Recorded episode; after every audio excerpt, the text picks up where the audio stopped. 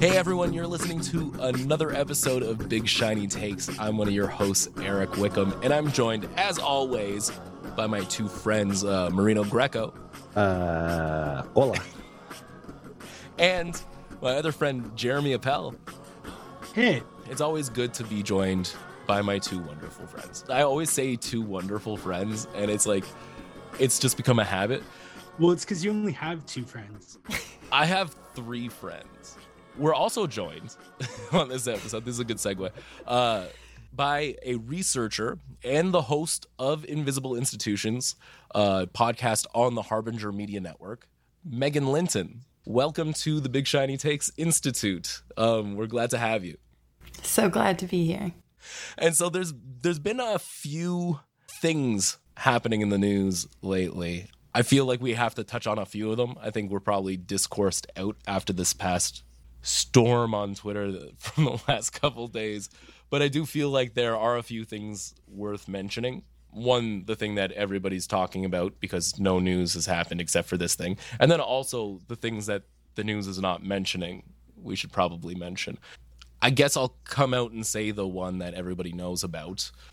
How do I say this? Um, a friend, a podcaster, um, a colonial figurehead symbolic of the pain and destruction caused by the English Empire. The Queen has passed away. It has been what 24 hours, and uh, and it's the only thing that we've been able to discuss for 24 hours. Wait, she died. I'm, Oh, I'm no. hearing. I'm hearing this for the first time. Yeah. I Oh, no no. idea. Allegedly, It is- 24 hours. Amazing. she lived. What else can you say? She lived a wonderful life. Whether you agree with her or not. Uh, yeah, no, I was actually watching uh, the Bills uh, beat the uh, LA Rams, so I, you know, I was I was busy focusing on things that matter. Oh, right, right, right. right. Don't say that to the monarchists in uh, Canadian news because they will have your head. Um, I got blocked by Michael Coren this morning. Morning, Is Michael Coren a monarchist? I guess so. Um, if he's not a monarchist, he's he's monarchist adjacent and very sensitive. Because I didn't even say anything insulting. So he's he definitely used to be a monarchist when he was like a right wing like culture warrior. Now he's like a you know a lib. So I guess monarchism is sort of one toxic trait that stayed with him. to be like one of those like I left the right types, what you have to do is then land in, you know, kind of centrist lib territory, right? Where they're you like have to be a huge respectable. loser. Yeah. Yeah. you have to end up being like one of those guys that's just like, I'm here for common sense, right? And so I can understand the Reverend Michael Coren being really into hierarchy and uh people with magic blood um being the heads of states, right? Like I I kind of I understand that. Yeah. It's very funny because for anyone who's like really living in the real world or understands that there are a lot of people who are ambivalent to celebratory about this uh monarch's death, a monarch like that's also being lost as we tout her as a symbol of democracy, which is also weird. I just think it's so I wish that we were past this idea of like, oh, we have to, it's our duty to drop everything and give 100% of our attention to this thing and gl- paint it glowingly. My parents have been watching Global and CNN nonstop for the past two days, and it is nightmarish. You would think that Ireland doesn't exist. yeah or africa or and, Mhm. and that's what that's what's been really interesting to me and like somewhat comical is the uh disparity between like white liberal wealthy uh boomers in Canada's perceptions of the monarchy and then like everyone else in the world who's actually like no she was a murderous piece of shit and I hope her death was painful which is what I agree with There's so many like chaotic articles that were written, and I don't remember which is which anymore. But I read one today that was like, amidst chaos, Elizabeth, and then it like listed a list of things that British colonialism was like responsible for. They're like, but amidst all this chaos, Elizabeth was our queen. Like, so you're just listing all the atrocities that she committed. Like, It's like whether you love her or hate her, you have to admit she was around. Like, she, she and- was and- definitely there. yeah, and it's like like literally like there is no argument for monarchism right you can't even have that discussion with people because they start crying about how you're being mean to like an old lady but like the only like all the tributes i've seen from you know the types of people i just described have been well you know she was just around for our entire lives and it's like so fucking what so cancer has been around for our entire lives and you don't see us fucking trying to prevent a cure because it's just there I, you know, um, you know, radical Twitter shit head that I am, um, I think that we shouldn't have a queen or a king, um, which we now have. But apparently that's that's too much. but what about a s- different, silly third thing? yeah like a president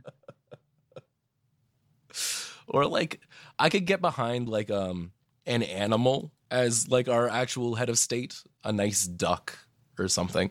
But I mean, that's not going to get past all the the big serious people that run our country, right? The duck would do too good of a job.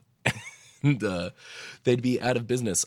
We should probably talk about things that actually happened. I mean, yes. um wait you're saying the queen didn't actually die No, the queen's not real. Is The it- queen never existed. this is this is a gag Yeah, yeah, yeah. Well, I, you know, I was tricking historians. I Yeah. think they live like 200 years. Oh, yeah, yeah, yeah. Sorry. Yes. So the real news that got coverage for about a day before the Queen kicked the bucket, there was uh, an extremely violent event out in Saskatchewan. It was James Smith Cree Nation uh, in in Saskatchewan, where there was a mass stabbing event, and then there was a multi-day manhunt for Oh, God. Uh, Yeah. the the perpetrators of this event and i mean it's like this horrific thing that happened and it will not be talked about on the news yeah, it's pretty wild because there are some considerable parallels to you know that other very controversial RCMP bungled mass shooting out in Nova Scotia, where there was just like you know if you watch the play by play of how that whole manhunt went down, it's like they were looking for them for a long time. Just like it seemed like they took like two days or something to even go to the nation and like check the guys' houses, and then the one guy was found dead eh, just in the field, sure. And then the second guy was actually apprehended live and then died in police custody. And now they're not saying anything about it, which is, you know, I guess, you know, you know what? I guess that's whatever, you know, nothing, no further questions needed. well Uh, didn't they say what he had he had medical complications or what was the exact word they used it was it was very That was, yeah, that was like about as specific as they got. The precise words were um somehow he went into medical distress and died. Now, um, of course, the Portapique shooting that Marino alluded to came out that uh, Gabriel Wortman, the shooter, was an RCMP asset. mm-hmm. And I mean, you have to wonder now whenever something happens like this, was this just another like uh uh, like I'm not saying it was like an inside job or anything, right? There's no evidence of that in Portapique No. shooting, but the the the the bizarre response to it does suggest like, okay, the cops wanted or were struggling to figure out how to deal with their asset who had clearly gone rogue, right? Mm-hmm. And um, you know, I'm not saying that this uh, James Smith Cree Nation uh, stabbing spree was that um, uh, Myles uh, that Myles Sanderson was like an RCMP asset, but I mean, it raises questions, right? Like the these questions and the fact that these things are just like swept under the rug. If you're Mhm. following the Portapique mass inquiry, you know, it, it, it makes people. I, I mean, this is why people go off the deep end and believe like insane conspiracy theories, like that COVID isn't real. Right? It's because there are conspiracies. They're happening like in front of our eyes, and if you're not someone who's like a disciplined, like critical thinker, it, it, it, it it's hard to to separate the actual conspiracies from the the you know the far out crazy stuff. At worst, or like, sorry, in the best case scenario, with this Saskatchewan thing, there is some considerable incompetence, clearly, and who knows what else. It warrants more attention and more scrutiny and more questions to be asked of it from journalists to do their job, not to like, well, that's what needed to be done this week a lot more, not for everyone to stop everything and put out a bunch of canned material, waxing nostalgic about some old colonizer. Yeah, I think there was like one day of coverage and then it was really taken up by so many people to be a justification for longer sentencing, for um, not releasing more people, and just like for enforcing carcerality as the response to this. Um, and I think like that is obviously what we're going to see more of instead of like, why the fuck did this happen and why did it take so long to stop?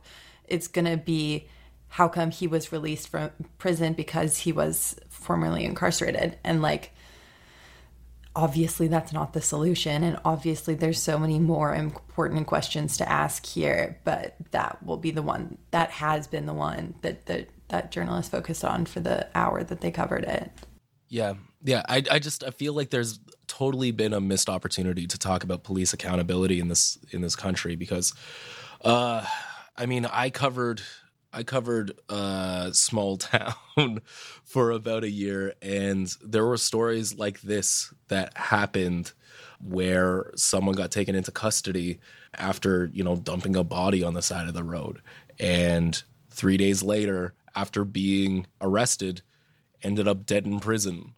And then there was no further investigation on the story. And the police said that they would not talk further on the matter and the case was closed and nobody ever heard about it because it happened in a town of 6,000 people and this is just happening and there's no follow through because journalists are not equipped with the tools to leverage accountability from like institutions like the the RCMP or the OPP, right?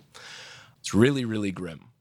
Yeah, and I saw a friend of the show, Colby Kosh, um, wrote a piece uh, talking about how this shows how disgraceful the Canadian justice system is. Of course, he never used such strong language to say, describe, I don't know, the Iraq war that he supported, um, which killed uh, a lot more people than uh, Mr. Sanderson did.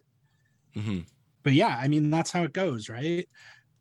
It's always just looking at these like sort of microcosmic effects of the society we live in and hyper focusing on them and not pulling back and looking at the big picture of a society that like glorifies violence otherwise. Kosh is also i believe a, a monarchist i found out recently which um, is, is is fucking great. Yeah nothing disgraceful about the monarchy. There's not not a single thing not a single thing comes up never heard of Prince Andrew. But uh I'd never really like reckoned with the idea that Canadian conservatives are probably all mostly like monarchists. Canadian liberals too, man. Did you see Dale yeah.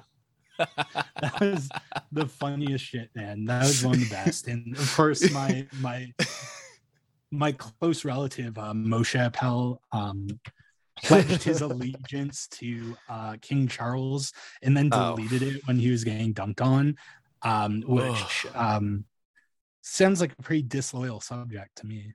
My my favorite personally was Charles Adler's selfie of himself crying. Um yeah actually friend of the show uh ray uh posted on facebook um making fun of it and uh Kathleen Smith accused him of engaging in toxic masculinity for making fun of a man for crying. so... Which I mean, can't make that shit up.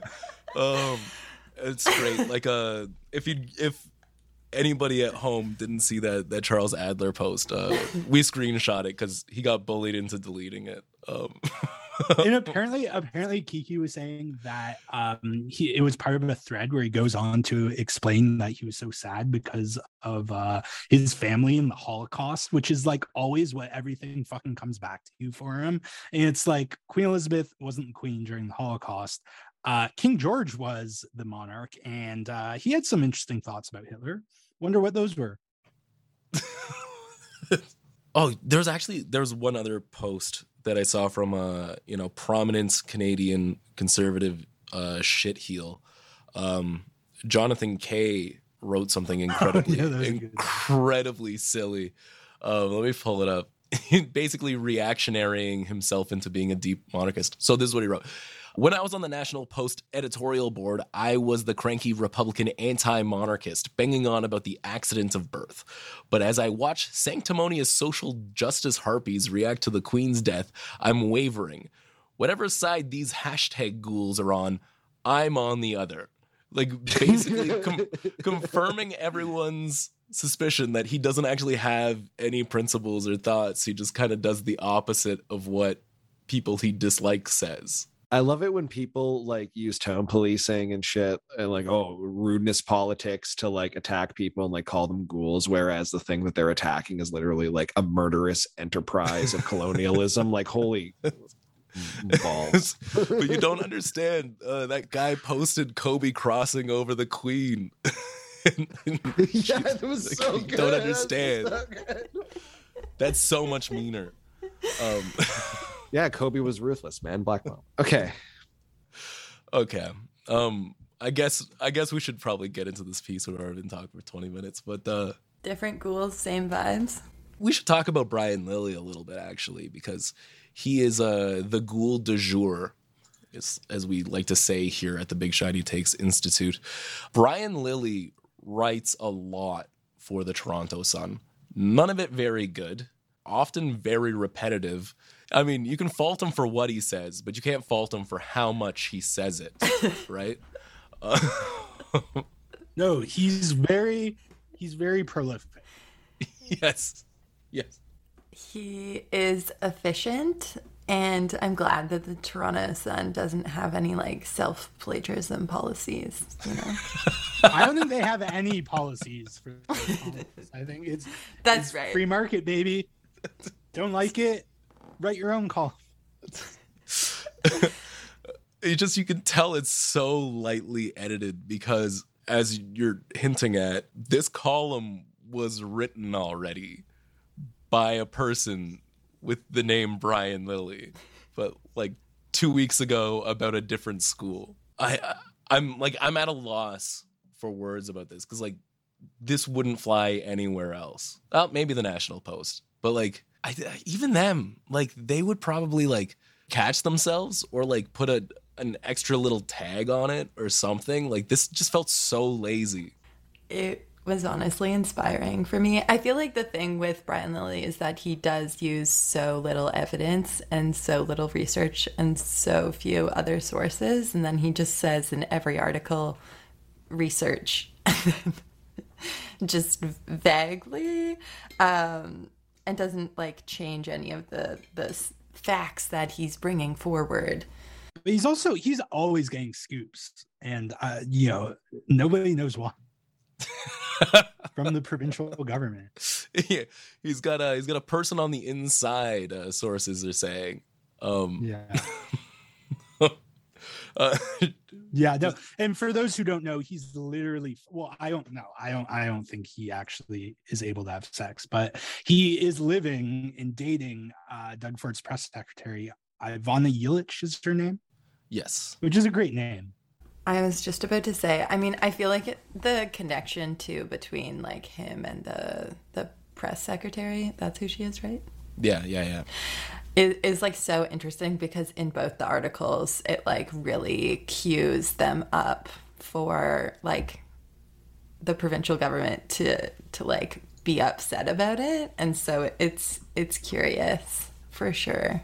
It's interesting how like lilley has has switched his tact to sort of match um his girlfriend's boss's opinion um, throughout the uh, the entire pandemic because before all these uh, all these doctors on the the Ontario Science Table uh, gave up on on COVID and stuff, and you know mandates and all those things that you know they previously installed to you know keep us safe.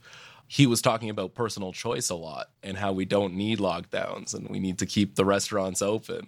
But now, now that uh, places are having their own policies about wearing masks, suddenly Brian doesn't think it's that good of an idea to let these places decide without the government intervening. Yeah, no, it's really interesting. I saw um uh what's his fucking name? Um Andrew Lawton uh screeching about that doctor on uh who wore a mask on TVO and yeah, I was just like, hold on, aren't aren't you all like you know my body, my choice. Like, isn't that her choice? And he's like, well, um, only if you think that also applies to vaccination status. And I'm like, okay. I'm so, not talking about me. yeah. So like, no, but that's exactly like the John Kay maneuver where it's like anything that makes libs mad, I I support. Mm-hmm. You know. And it's like it's so funny because I think like the doctor in question was um, Dr. Nili Kaplan Myrth, and she is a doctor in Ottawa. She was on TVO wearing a mask because she was like in between clinical visits. And like, I just like, I cannot personally get over Jen Gerson's takes on this and just like imagining her and like her like Calgary's finest. In her little Calgary apartment, like live, play, love over her like personal desk in her office. And then she and she says next time she should take her laptop to a coffee shop and do a hit there instead. because you can laugh, you can play, you can make friends in a mask. The one thing you cannot do in a mask is appear on a remote video hit without looking, this is from Jen, uh, like a crazy eyed lunatic. Them's the rules. I'm here all night. Tip your waitress. Thank you, Jen Gerson, new rules knower the darling of uh, Calgary's uh, media class, and I, I, that's not an exaggeration. Like, I, like people fucking love her. I remember talking to some journalism prof here for my newsletter. It was on Substack, and she was talking. We were talking about, you know, going on Substack. I'm like, yeah, there are a lot of like really bad journalists on Substack. She's like, yeah, but there's also Jen Gerson, and I was like, you too? Like you're you teach this stuff this is when the whole uh, uh, Saskatchewan stabbing news broke. Uh, just like to one of the things, uh, just like just reporting on the news, someone just replied tagging Max Fawcett. Like he's oh, yeah. a columnist. What's he gonna do? Go out and report on the thing? He's gonna catch the guy. Yeah. So like with uh with Jen on this thing, like I thought that was the most clear indication of how out of touch the media in this country is that she's just like why first of all like why is she wearing a mask in her office? Like it's like her home office with a bunch of medical instruments all around in the background. And then when she was informed that it wasn't actually a home office and she was in between you know clinic visits she's just like well she should take off the mask. Like the air in the office just somehow becomes COVID free inside a some sort of um, healthcare institution. It's just ridiculous that this would command even one like granule of sand of attention. Yeah, and then it has, and like she's getting death, like the doctor is getting death threats, and it's like, guys, like you are so panicked over the sight of a human being in a mask, like do yourself a favor, like pop an addy, take a moment, like it'll be okay. It's just a mask. It's just a face mask. But it like really pushes into this whole narrative that like people who wear masks and people who like take COVID seriously are like mentally ill leftists and we should be not taking them seriously and making them like seem crazy and conspiratorial and like completely fucking irrational. Lilley unleashed. And it's like, she is a doctor making a decision to wear a mask in her medical practice that like thank fuck is open for a moment. Oh, which reminds me um, of uh, Rupa uh, Subramanya, who uh, started posting uh, reviews um, from like Rate My MD of this physician that were like written in the past like two days, and then went back and cherry picked older ones that were obviously from people who read her like shitty columns and are like, "There's a conspiracy." Uh, against us. Why won't doctors uh, respect my uh, desire to take ivermectin? And um, yeah, but someone pointed out that uh, the, the her overall rating with doctors is higher than the overall rating for uh, Rupa's book. so I mean, no. Um, oh, and one last thing uh, uh, on this, and then we should move on to the column. Did you see uh, Steve Paikin's wife, private Oh, healthcare God. lobbyist, Fran- Francesca Grosso, I believe her name is, um, talk about how the anti-masker that the doctor was debating on the agenda did such an amazing job, and he was so rational. I did That guy th- just has conflicts upon conflicts upon conflicts of interest, and uh, yeah, he's not retiring anytime soon.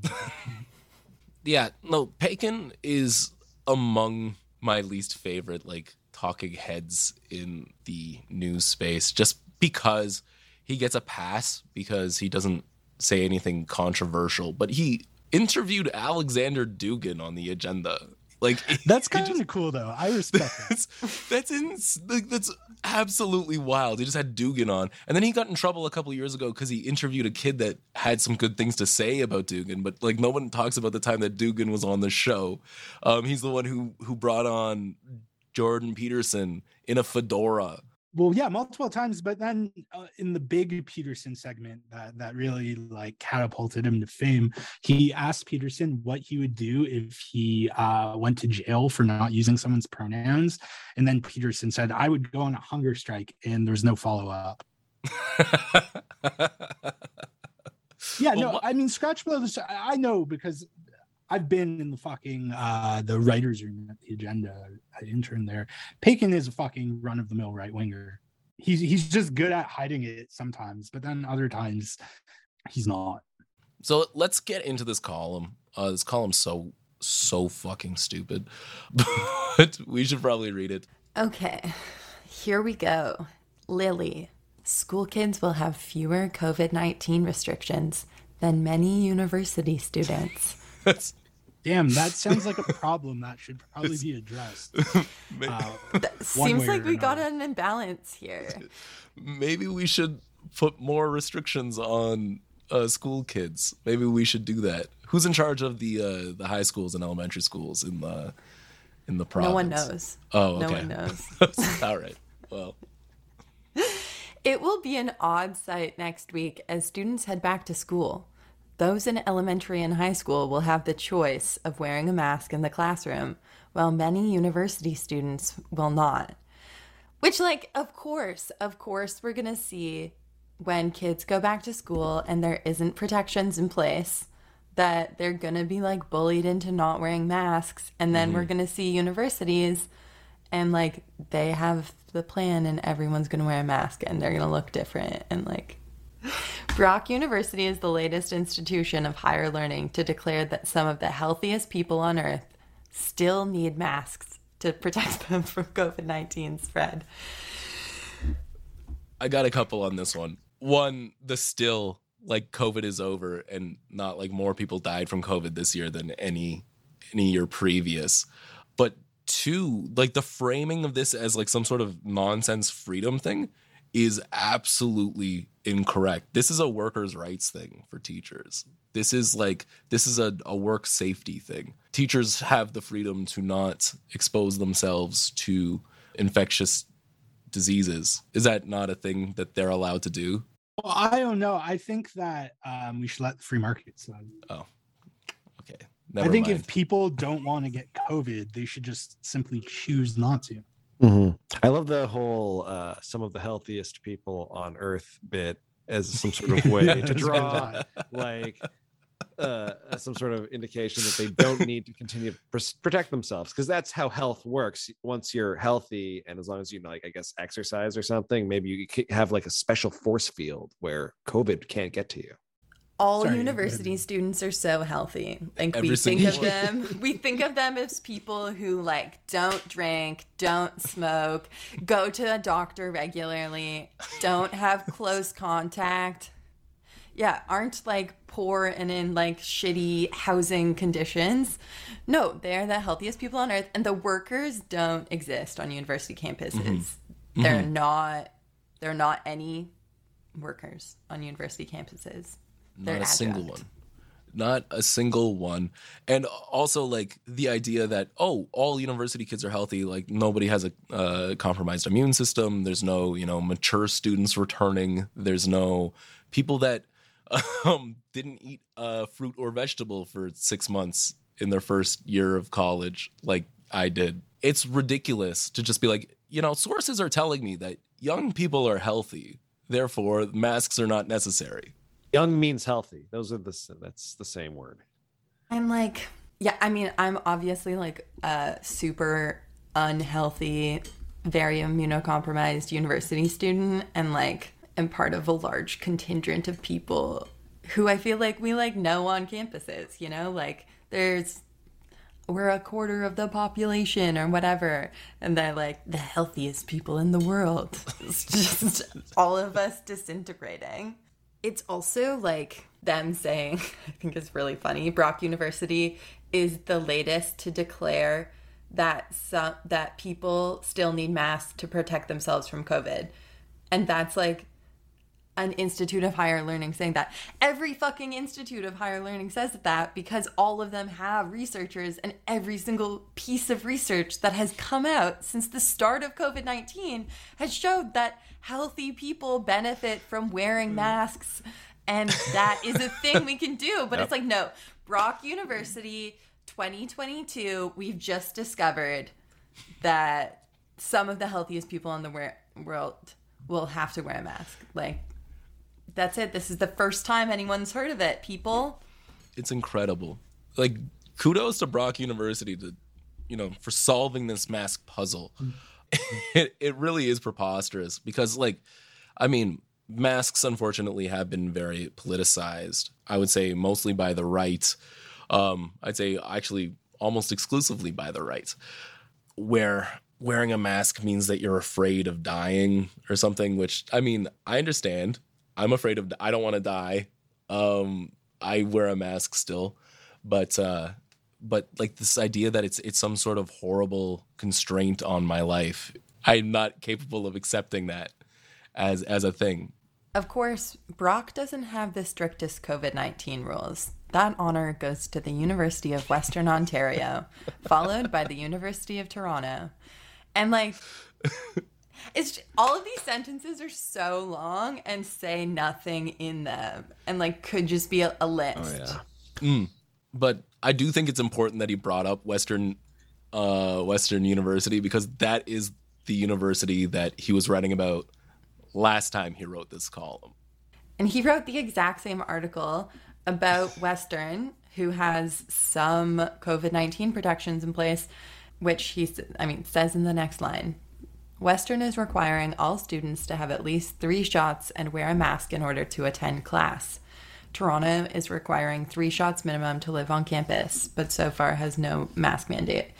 And like his article the week before was just about Western University using all of these exact same like pedantic ways of saying COVID is over. Um, liberals are fucking lunatics. it's the the fact that elementary schools and like high school students are not going to be masked up this coming fall is going to be a disaster. Like we're going to get hit with like such a heavy wave and like I know like I like I know I'm not supposed to be like, you know, doom posting in the podcast, but this is oh my god, it's going to be so bad. I was like thinking that this would come up in the article, like the difference between universities and elementary schools and high schools. And it's like, but it, it doesn't come up, which is like astonishing. Um, Yeah. But the difference between an elementary school is that it has 300 people. Yeah, all 300 people should be masked up.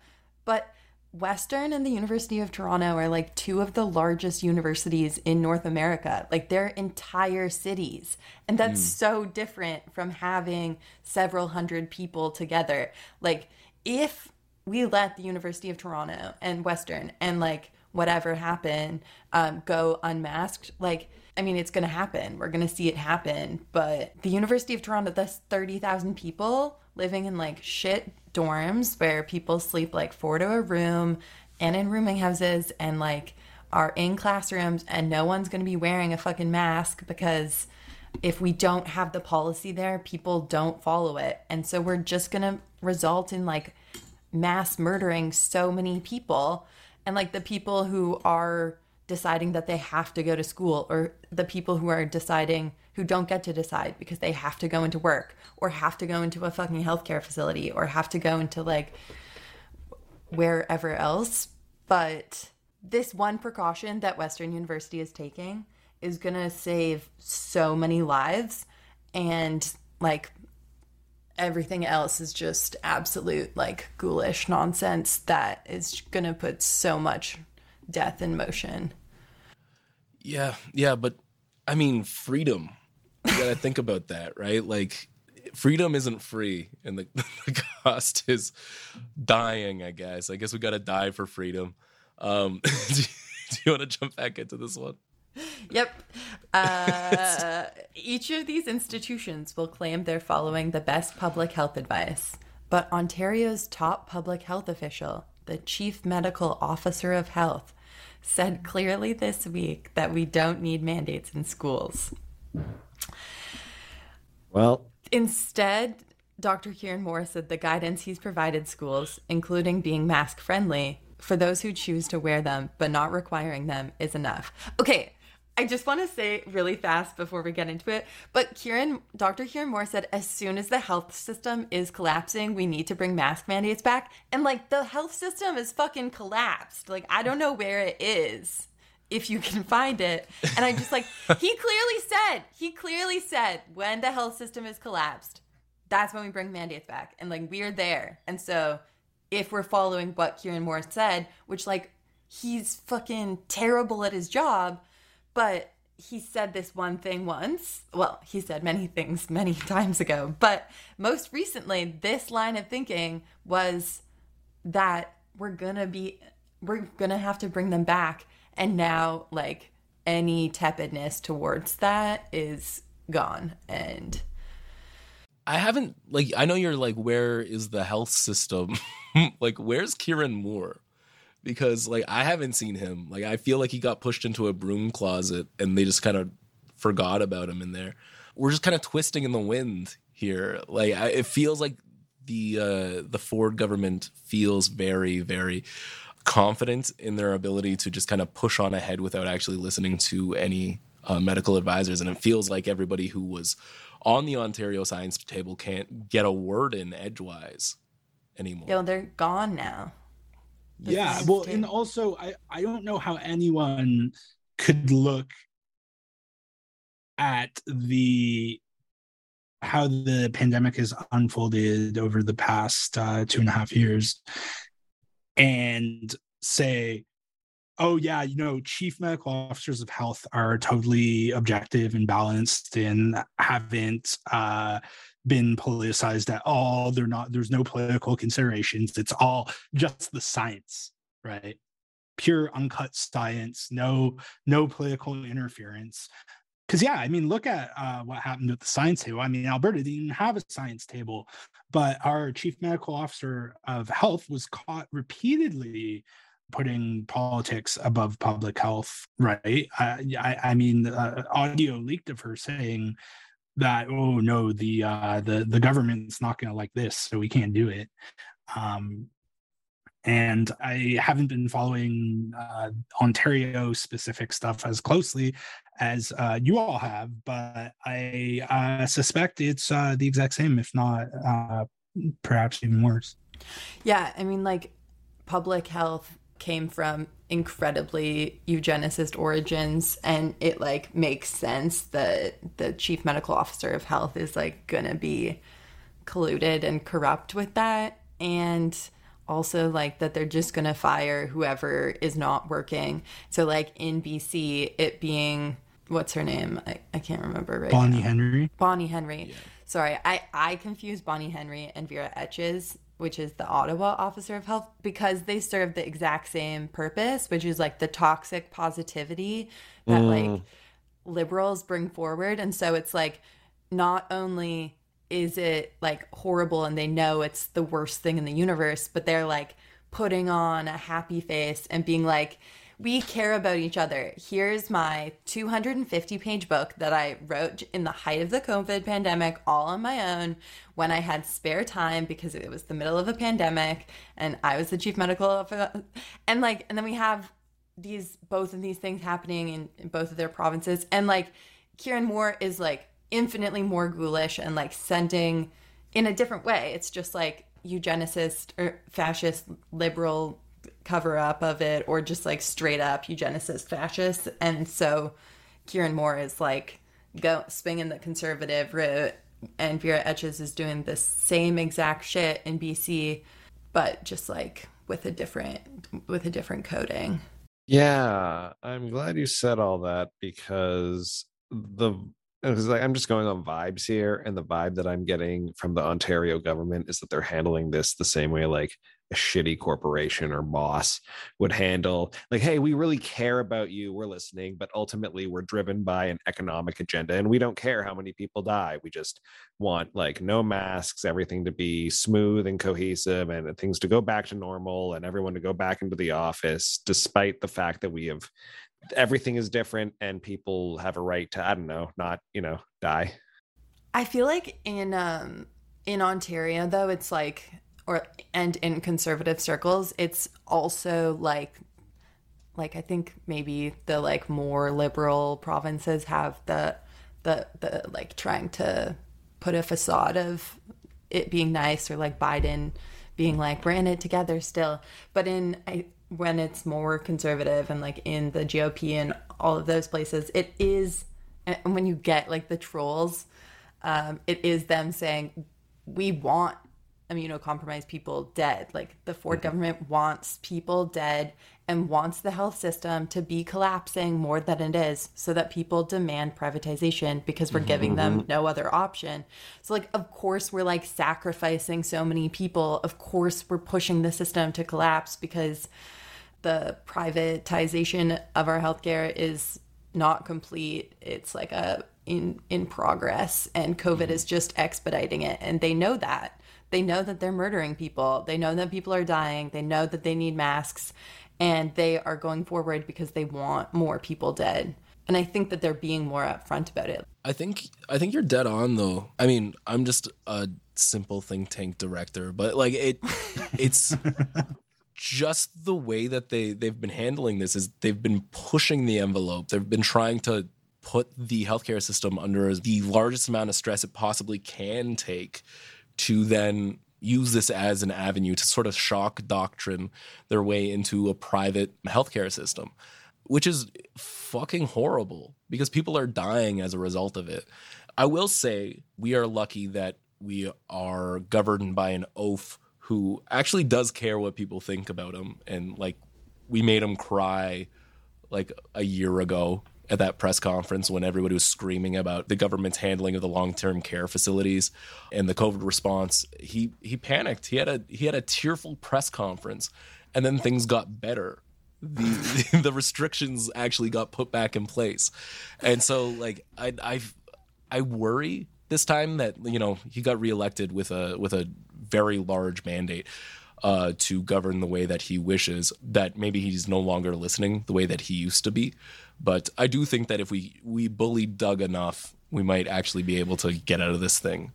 I mean, if like significant people, because I think like when we made him cry, he like was facing ele- an election, and that like might have given him some like like the dropper of like tear solution. Right, But right, right. now we don't. He doesn't need to do that anymore. He can like show up and be like, let's kill a bunch of people and all of everyone in the crowd is like but more faster how can you kill more faster i feel a little bit not convinced about this do you want me to read the next one Yes, yes, please. okay Instead, Dr. Kieran Morris said the guidance he's provided schools, including being mask friendly for those who choose to wear them, but not requiring them, is enough.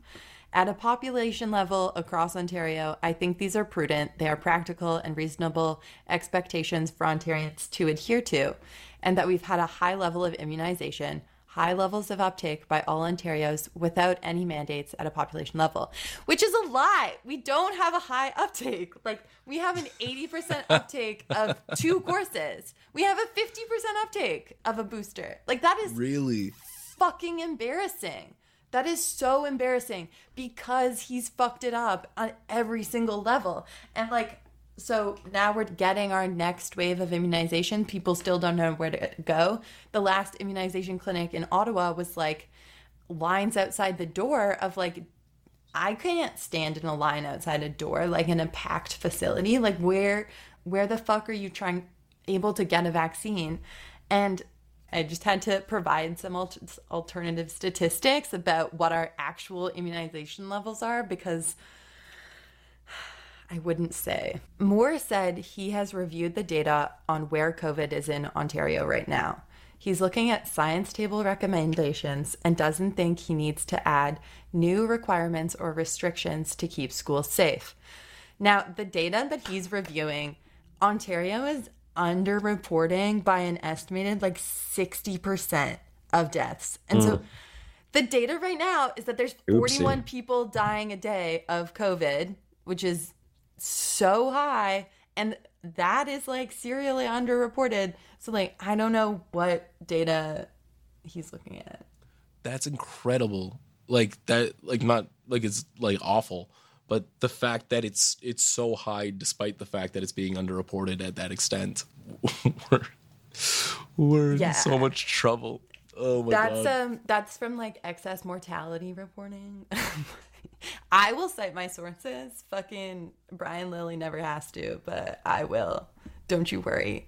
It's it's one of those things though. Like guys like Lilley don't have to cite their sources because nobody ever asked them to. They just want to they want to believe what they're saying regardless. And so like it doesn't matter because it's more like vibes based. And he will say that, you know, he's following the medical advice.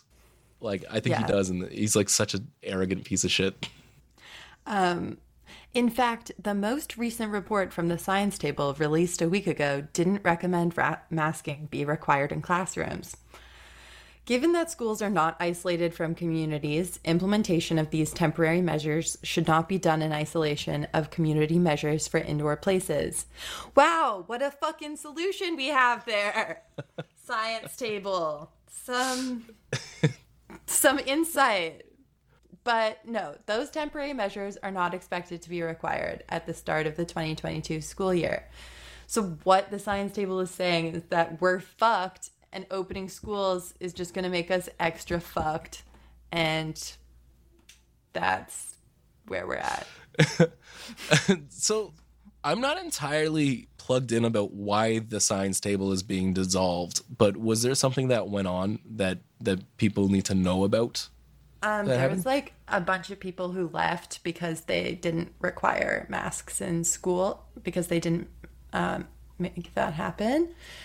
And then like they just kind of like stopped listening to the science table over time. And then I'm not entirely sure, but something to do with COVID is over. We don't need COVID is over. Science is over. In the words of a recent Lilley Unleashed, we're back to rational, emotion based discussions about COVID, not discussions based on facts and science. Did he say that? Did Yeah. he? Oh my god. He was being facetious, but he's he wasn't, you know. No, no, it's one of those jokes that is like entirely the truth. He just said it with Yeah. a silly voice. Yeah. We're straight in the facts. Only facts. And then like shows an image of him crying, like to the queen. Um, okay. Uh, Western has faced plenty of criticism for their decision to impose mandates, which the school insists was a decision made after consultation with their top health officials. In reality, Western's decision appears to be a concession to the Faculty Association, which demanded such measures, which is fucking so cares? cool. Yeah, that's, That's like- yeah. So good. That's like, yeah, that should be the result is like workers working together and making decisions that prevent a bunch of people from dying and a bunch more people from getting long COVID, and who then at that point will probably not be able to complete their studies.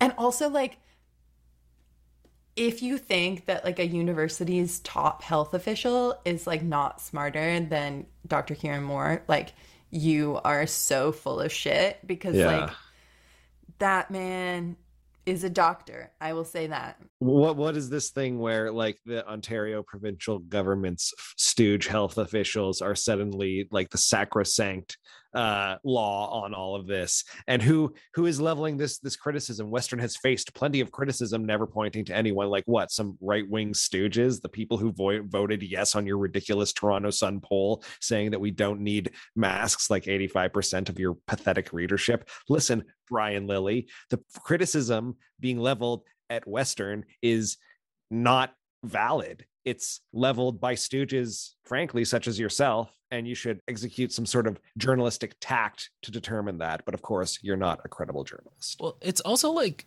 just the way that Brian Lilley talks about Kieran Moore in this, uh, specifically because he's like a useful tool to use to push his nonsense talking points, is so different than the way other columnists would talk about Theresa Tam in the Toronto Sun, right? Because Theresa Tam, early on in the pandemic, when the federal government kind of gave a shit, Theresa Tam was saying things that actually like you know put forward restrictions and like kept people from uh, gathering in public spaces and enforced mask mandates and encouraged vaccinations and then all of a sudden it was tyranny Mhm.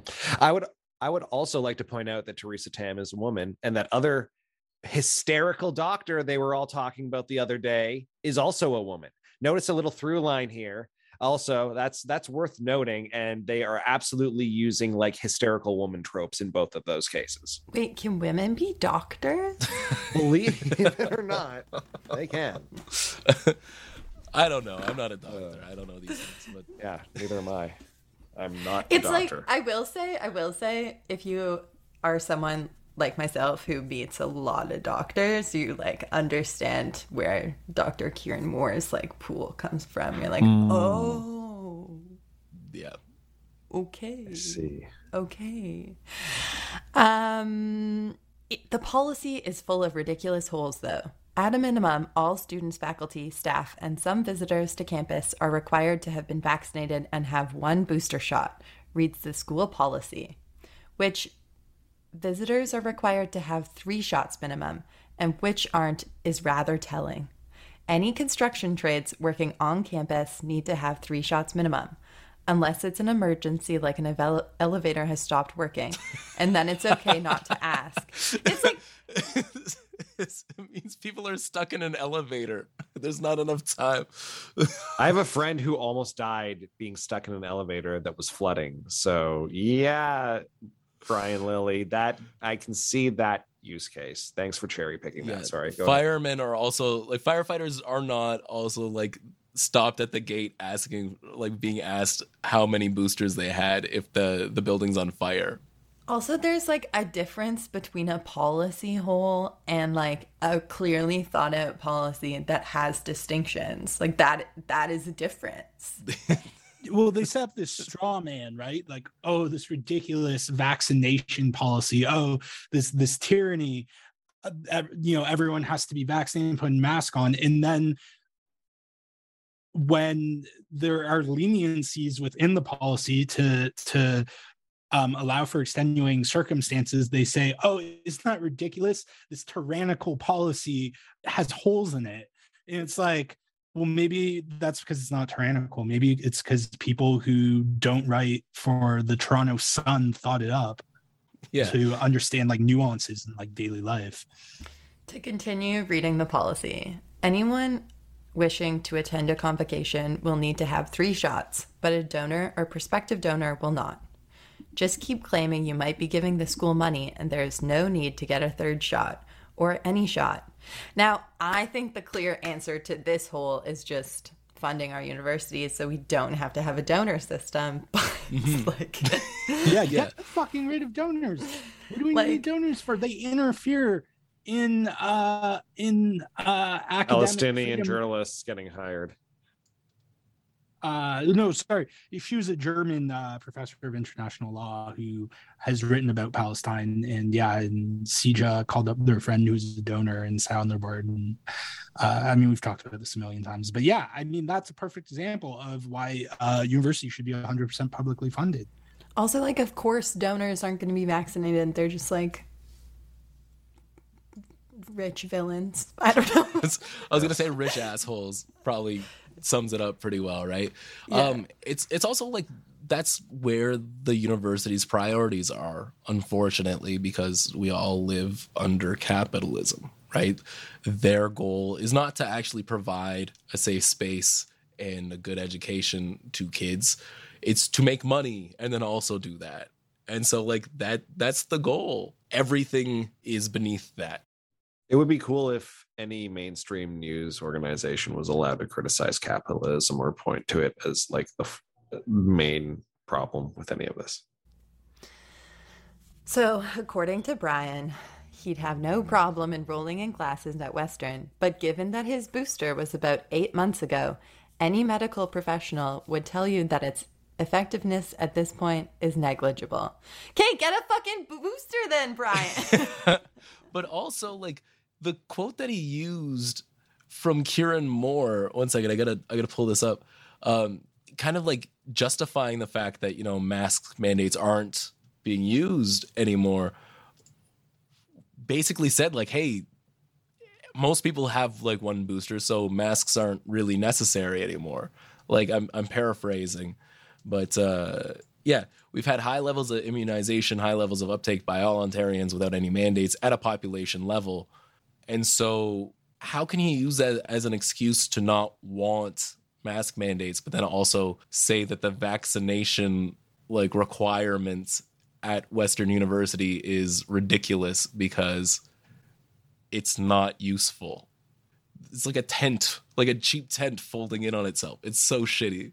Like so many COVID policies imposed by all levels of government, this policy isn't based on facts, logic, or science, no matter what they say. It's driven by emotions, mainly fear, with a goal of making people feel better that something is being done, even if it amounts to nothing more than hollow gestures. wait isn't it uh, hollow gestures isn't it what was brian lilley saying about the queen dying like what, what what's his view of the monarchy like what mr facts logic and science what what what what purpose is the monarchy um i actually don't know what he thinks of the monarchy because i am blocked on multiple accounts Oh, I was I was making fun of him for his monarchy post this morning. Sorry, let me find it. Oh yeah, he was talking about how uh, how woke haters unleash a bitter brew of bile on Queen oh Elizabeth. yeah that's Nice right. alliteration, Brian. Yeah. sorry brian fact what, what like facts logic and science brian where where it sounds like you're being driven by emotions Also, like, it literally isn't like a hollow gesture is U of T's policy where it's like having a booster protection but not having masks. Like that is a hollow gesture. And like so many of our COVID policies were weird. Like when we opened restaurants and let people like walk through them with a mask on, then take it off. Like those were hollow gestures. Those were bad policies that like people should be upset about. But like those were policies driven by economics. Those were policies driven with a goal of making people feel better and doing nothing. And like now that we have one single policy based on facts and logic and science, God forbid, God forbid we protect people from a debilitating virus with an actual gesture, an actual evidence based measure. God forbid. Uh, I love like it should be even more stringent for attendees. Like you shouldn't be able to get a pass because you're some friggin' irresponsible old stock Canadian who thinks that they're impervious to the vaccine because you're not immunocompromised, completely oblivious to the fact that you could absolutely get it and you know die. I am so obsessed with the last line of this column, which is I would have hoped we were past this point in the pandemic especially at a university with a medical school. Sadly, we're not. I am fucking I'm emotional. I am so distraught.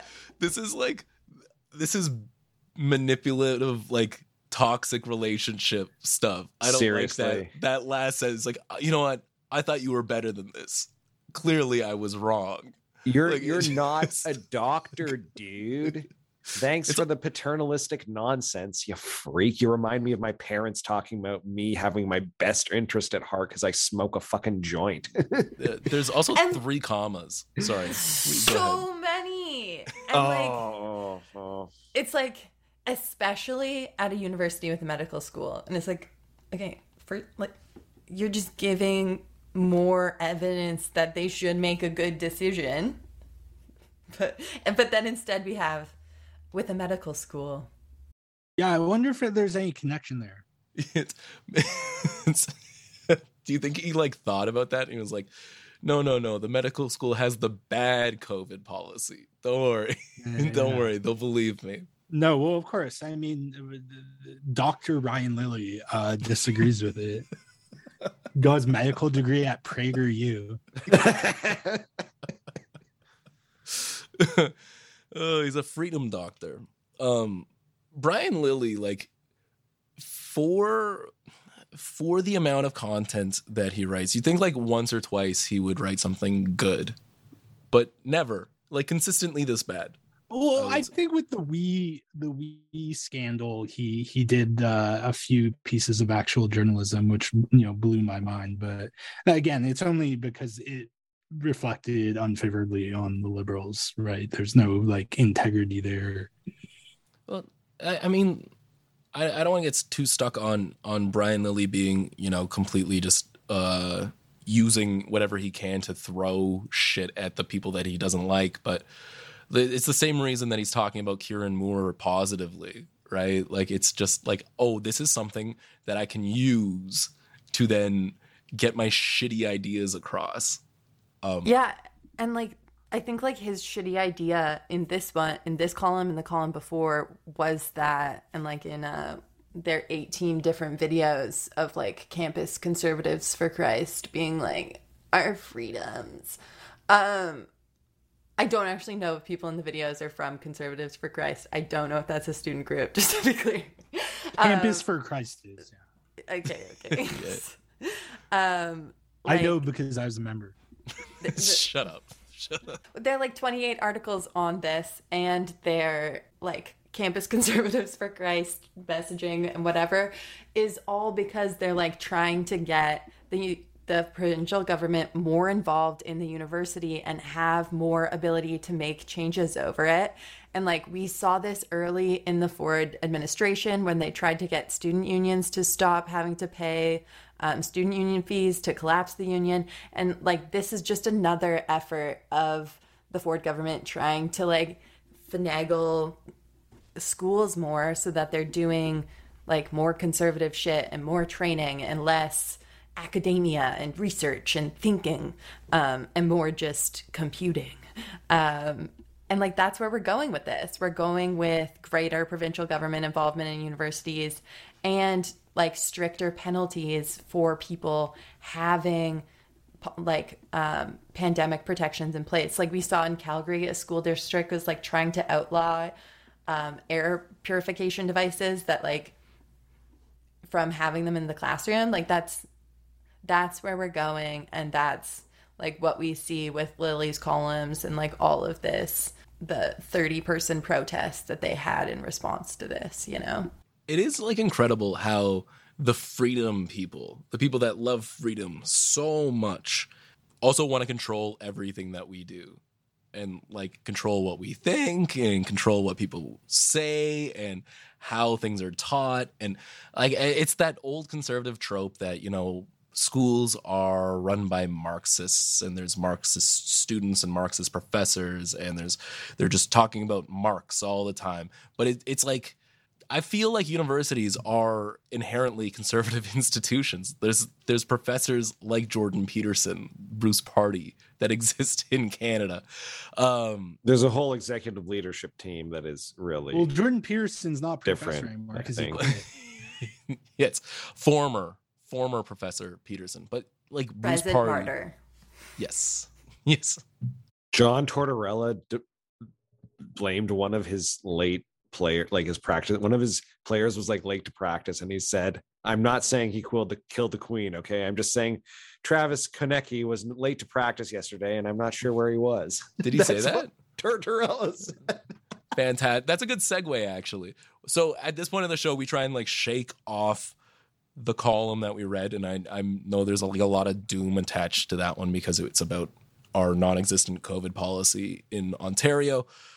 But we do a thing that we like to call plugs and recs, where we talk about pieces of media that we either wrote or we read or watched or played um, that we'd like to recommend to our listeners. So I'm going to let Jeremy go first because I know Jeremy's been hard at work on the orchard. And then I'll pass it over to you, Megan. my recommendations are uh well i uh you know i'm gonna recommend the orchard all day every day on uh substack that's my newsletter i uh just dropped a piece uh today about the uh chilean constitution that was voted down um, and some analysis of that based on sort of why the Constitution failed and what role Canadian mining interests may have played in helping it fail. Uh, so I'd recommend you check that out. Also, by the time this episode's out, I should have a piece out in Jacobin about UCP leadership frontrunner Danielle Smith. Although I saw the first poll um, showing that she's not in the lead today, so uh, we'll see about that. But I, I'm pulling for Danielle. I think she can win. She's going to Uberify um, healthcare, which will be awesome. It's, Um, it's Uber for healthcare. yeah. Um, so there's that. In terms of things other people have written, there's this crazy story uh, in Global News by Charles Rusnell and Jennie Russell about how the Calgary Police Service um, hired uh, people, experts from this fake university that uh, has a professor who advocates for uh, breathing exercise to cure impotence to give uh, to train police on dealing with PTSD. So that is a uh, a wild ride. I, I'd recommend you check that out. Rusnell and Russell always uh, their stories are always uh, worth reading. Uh, they used to be at CBC and then they rage quit and now write for like the Tyee and Global and other places. So yeah, I should start me. writing things and then leave my good rewarding job. But Sorry. Well, that's what I've been doing for the past year, and uh, let me tell you, it's. uh I mean, you can make it work. You just have to like make it work, you know. Mm. Yeah, you could also done just do like 8 million jobs like me. That's also fun. yeah, you should work five jobs. Um, Megan, did you see anything or read anything or write anything that you would like to let our audience know about? Yeah, the first ever uh, special issue, uh, or disability justice special issue of Briarpatch just came out. And um, I have two articles in it. One of them is called Fighting for the Right to Fuck, and it's about sex and institutions. And the other one is, oh my God, I don't know the name of it. Um, they feed us like caged animals. It's three food reviews from people who are incarcerated in a nursing home, a continuing care facility, and a long term care home. And it's like my writing's fine it's like there but the, the the reviews that the reviewers did is amazing and you should definitely check it out there's also like a bunch of other great articles interview with leah lakshmi and jasbir Puar and oh a really amazing piece. One of my favorite pieces in it is um, Kelly Fritsch and Danielle Peers' piece on Terry Fox and the Freedom Convoy, and just like a fun icon ruining piece that I think goes back to some really great like connections between fascism, white supremacy, eugenics, and ableism. And I, I really recommend it. And also just, you know, it's funny. My recommendations, uh, in light of recent events, um, I would recommend one article about the Queen. Um, and it's by a writer by the name of Sachi Koul, who's from Calgary, but I think is in New York now. She writes for BuzzFeed News. Uh, she wrote a column titled "The Queen Represented Racist Violence as Much as She Did Glamour." And then the the Oh, kicker on that is, as an Indian Canadian, I'll be sad about the Queen once she gives us back our diamonds. And it is so good. Sachi is like such a good writer. Uh, she she says exactly what she means to say. It's funny, but it's also very biting. I would also recommend Invisible Institutions. I think it's a great podcast. Um, it's by someone by the name of Megan Linton, who you've been listening to on our podcast. It is it's what six episodes, seven episodes, Seven. seven episodes. Are you coming out with a new season sometime soon, or We'll be coming out with some um, some stuff. Not a full new season yet, but there'll be some episodes. okay? A peppering. Because like, I mean, there's like eight million shows on Harbinger, and I, I try and listen to them all, but I I listened to the first episode, and I'm like, oh, okay, well, I'm just gonna listen to the next six, and I, I thought it was really really good. Um, we could use more good audio out in the world. Okay, I guess that brings us to the end of the episode. um, Megan, thank you so much for joining us. I know it's, it's a bit of a slog reading a Brian Lilley column piece by piece. No, it was it was so much fun. Thank you so much for having me. Yeah, great to meet you, Megan. Yeah, and come back anytime. Um, you're always welcome. Just so many takes. Just it's almost too many takes. An ocean of terrible punditry this country is. Yeah. Okay. Bye. Bye. Bye. It's Big Shiny Takes, the only anti-free speech podcast. Big Shiny Takes, reading garbage for your brain.